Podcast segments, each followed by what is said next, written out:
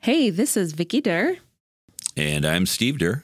and today we are going to be reading and talking about Matthew 26, 1 through 35. Here we go. When Jesus had finished saying all these things, he said to his disciples, As you know, Passover begins in two days, and the Son of Man will be handed over to be crucified.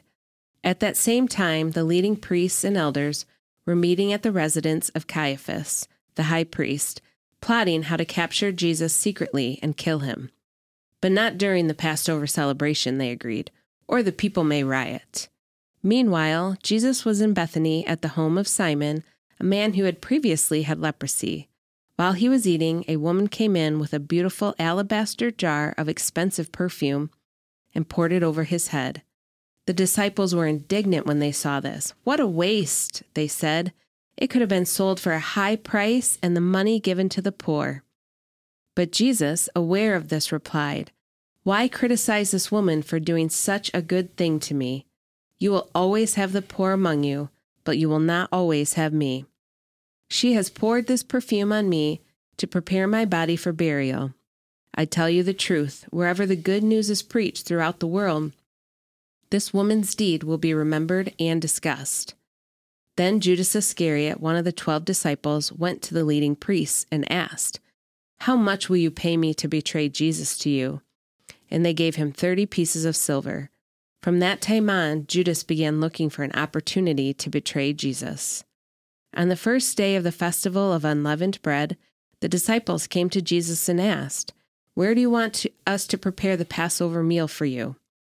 As you go into the city, he told them, you will see a certain man. Tell him, the teacher says, My time has come, and I will eat the Passover meal with my disciples at your house. So the disciples did as Jesus told them and prepared the Passover meal there. When it was evening, Jesus sat down at the table with the twelve. While they were eating, he said, I tell you the truth, one of you will betray me. Greatly distressed, each one asked in turn, Am I the one, Lord? He replied, One of you who has just eaten from this bowl with me will betray me. For the Son of Man must die, as the Scripture declared long ago. But how terrible it would be for the one who betrays him! It would be far better for that man if he had never been born. Judas, the one who would betray him, also asked, Rabbi, am I the one? And Jesus told him, You've said it. As they were eating, Jesus took some bread and blessed it. Then he broke it into pieces and gave it to the disciples, saying, Take this and eat it, for this is my body. And he took the cup of wine and gave thanks to God for it.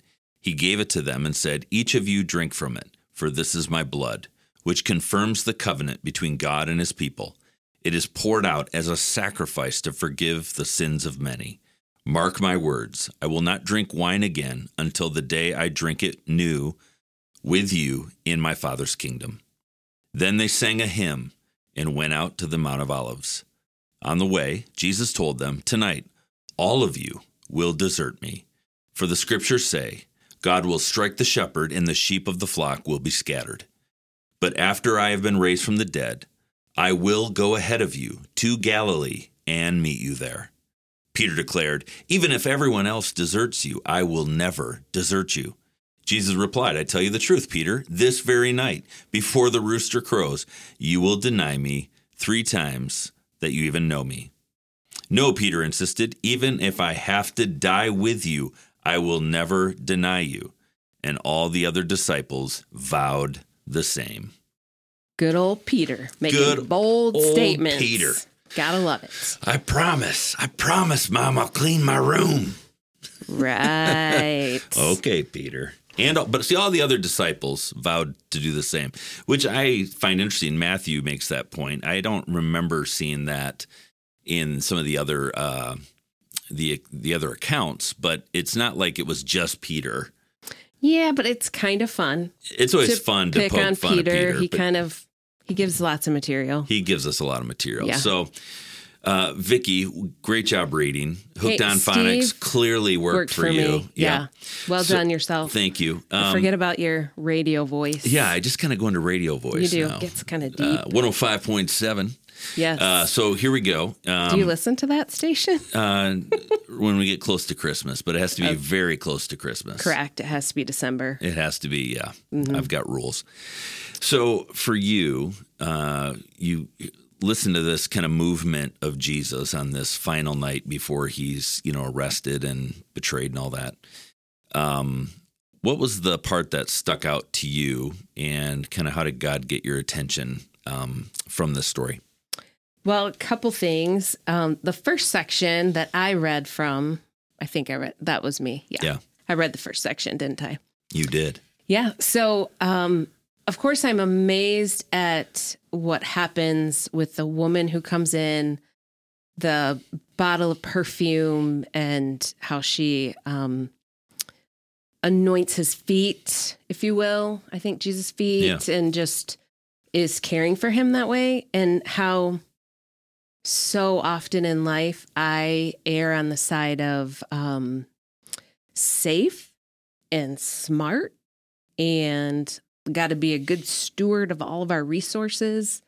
And I don't necessarily think Jesus is saying, yes, you should go be dumb with your stuff. But he, I think what he's saying too is there are moments when, um, when being overly generous, where people might say, what are you doing? Like, why are you following God that way? Exactly. Yeah. Whether it's with how you spend your time or your money or um I don't know what else, but I just think I just in my head always think of let's not be wasteful and let's be smart and this is what a good steward looks like and I think that there are times when um being just lavishly generous Yeah.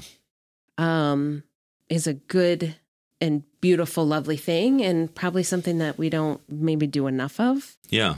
You kind of found a good thing. in the Yeah, I did, and I, I realized uh, that when you were talking about that, like there's the, there is that woman who who wept and covered Jesus' feet with her tears, like, and this was the one where she dumps it on his head. Oh, okay, yeah. But the perfume, but can you- Same. Yeah, same kind of a situation. But can you imagine just how? I don't know. It just feels awkward, though. You're just kind of yeah, there is I that mean? piece. I don't know. It just kind of feels like an awkward. I was gonna moment. just let it go, yeah, you know. But you know, it just feels like an awkward moment at a at a uh, a dinner party. You know, you're Right. sitting there and someone comes up behind you and but dumps something on your head. Jesus, who knows more than all of us, Yeah, it's amazing how he can handle. the beauty of that event. See, that's the thing is how I'm just amazed at how Jesus takes these kind of awkward moments where someone is crying at his feet, wiping his feet with tears, and how someone can also pour perfume over someone's head. Um, he handles all these circumstances that for us would completely throw us for a loop. right? And he just seems to just, Because he just knows he just more rolls. than we it's just do, amazing. right? He knows Yeah. again the beauty of it. It's just amazing. But anyway, what you're saying I, is Read your yeah. great quote I came there. across a, a passage. Uh, it's from Frank uh, Viola. He's got a, a book um, called God's Favorite Place on Earth, and it's about the town of Bethany where Mary and Martha and Simon um, lived, and Jesus hung out there a lot at their home. And uh, this is where this is all taking place. And um, he's talking about this situation. I just love some of these passages. He's saying, you know, he's talking about this scenario and he says, What is waste? It's giving more than necessary. Waste is when you give a diamond to a dog, it's when you give something valuable to that which is inferior in worth. When something of value could be better spent elsewhere, we call it waste. What the disciples here are really saying is Jesus isn't worth it. Mark it down. When you give that which is most valuable in your life to the Lord Jesus Christ, some people around you, even fellow Christians, will consider it to be a waste. And then he gives some different examples where Right. um, people will say, listen, why aren't you doing this thing that we would expect you to do with your time, with your money, all of these things? And you're giving all of that to Jesus when you should be doing this other thing. Um, and he's saying, no, no, no, listen, um, what some regard to be waste is beautiful in the Lord's eyes. The truth is, the only way to keep yourself from wasting your life is to waste it on Jesus Christ. So the answer to the question, what, why this waste, is simply because Christ is worthy. And so, um, so good. I, I really like that a lot. So, uh, I think one of the questions that comes to mind then is, what is it? What is my alabaster perfume that um, that I can that some people might see as waste, but it's really the, the greatest thing that I have to give Right. to to the person of greatest value in my life. And am I holding that back? Crud. I wasn't really. You were, didn't expect to go that deep. I wasn't. I don't even know if it's that deep. I mean, I kind of think it is. You think it is? Yeah. Okay. But we're going to have to get back to you on the answer to that question. okay. So just email Vicki with the answer. Or Steve. I think you have more access to his email than mine. Okay. Okay. Anyway, so there. That's a that was a great point. But then you you brought Yeah. up something else though. Okay, was good. so just um, quickly reading through this again, this uh, part stuck out to me. On the verse 31, on the way, Jesus told them, Tonight all of you will desert me. For the scriptures say, God will strike the shepherd, and the sheep of the flock will be scattered. But after I have been raised from the dead, I will go ahead of you to Galilee and meet you there. Hmm. So Jesus is saying, You, my people, are going to desert me, yeah. betray me. But after, you know, like that's all done, I'm just going to connect with you later. Yeah. It's not like we're going to have to talk this out. We're going to have to like really process the hurt and the feelings, which is you. all important stuff to do. But Sure. Jesus doesn't say that. He just says, you know, after I've been raised from the dead, let's hook up again. Yeah. Yeah. No What- big deal. Like who can just right. And it's just amazing to me again, like just talking about that lavish grace that Hmm. I think the Lord has. Like, I already know y'all are gonna ditch me, but we're just gonna connect again after I after I've saved the world. Let's connect. Is just um We're still going to be together. yeah, it's again like how he knows more Hmm. and he can be trusted to always just say, I'll meet you there. It's fine. You're gonna biff it, but it's fine. I'll still I'll, still, meet you. I'll still meet you. So just so comforting, Yeah. of course. That's really good. I was thinking It is, isn't it? I was it was it is so good. And I because I think what it reminds me too is on uh, Resurrection Sunday uh, in the story of Easter, we always hear the angel say um, he- he'll go to and you hear Jesus say it too like tell my disciples to go to Galilee there I'll meet him just as I told Just them. Just as I told them. and right. this is kind of that moment yes. where he's telling them I'll meet you in Galilee. Yeah. And right before he's telling them he's saying you're going to all betray me. Yeah. So it's kind of like that little reminder moment where you, you're all going to betray me. They don't believe it, but I'm still going to meet you there. Yeah. So be reassured. Um, I'm still I'm still going to meet you there. So Yep. um, again, I think in our own lives, uh, I think sometimes we can think we've we've Gone too far. yep we've gone too far. We've done too much. We've said too much. Right. We've been in the wrong places, um, had certain things done to us, disqualified us.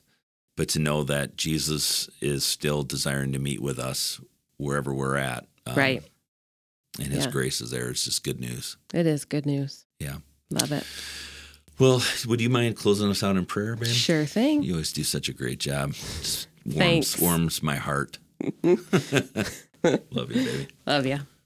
God, thank you so much for today, for this time that we could just um, reflect on your word that is that brings life, that um, is true.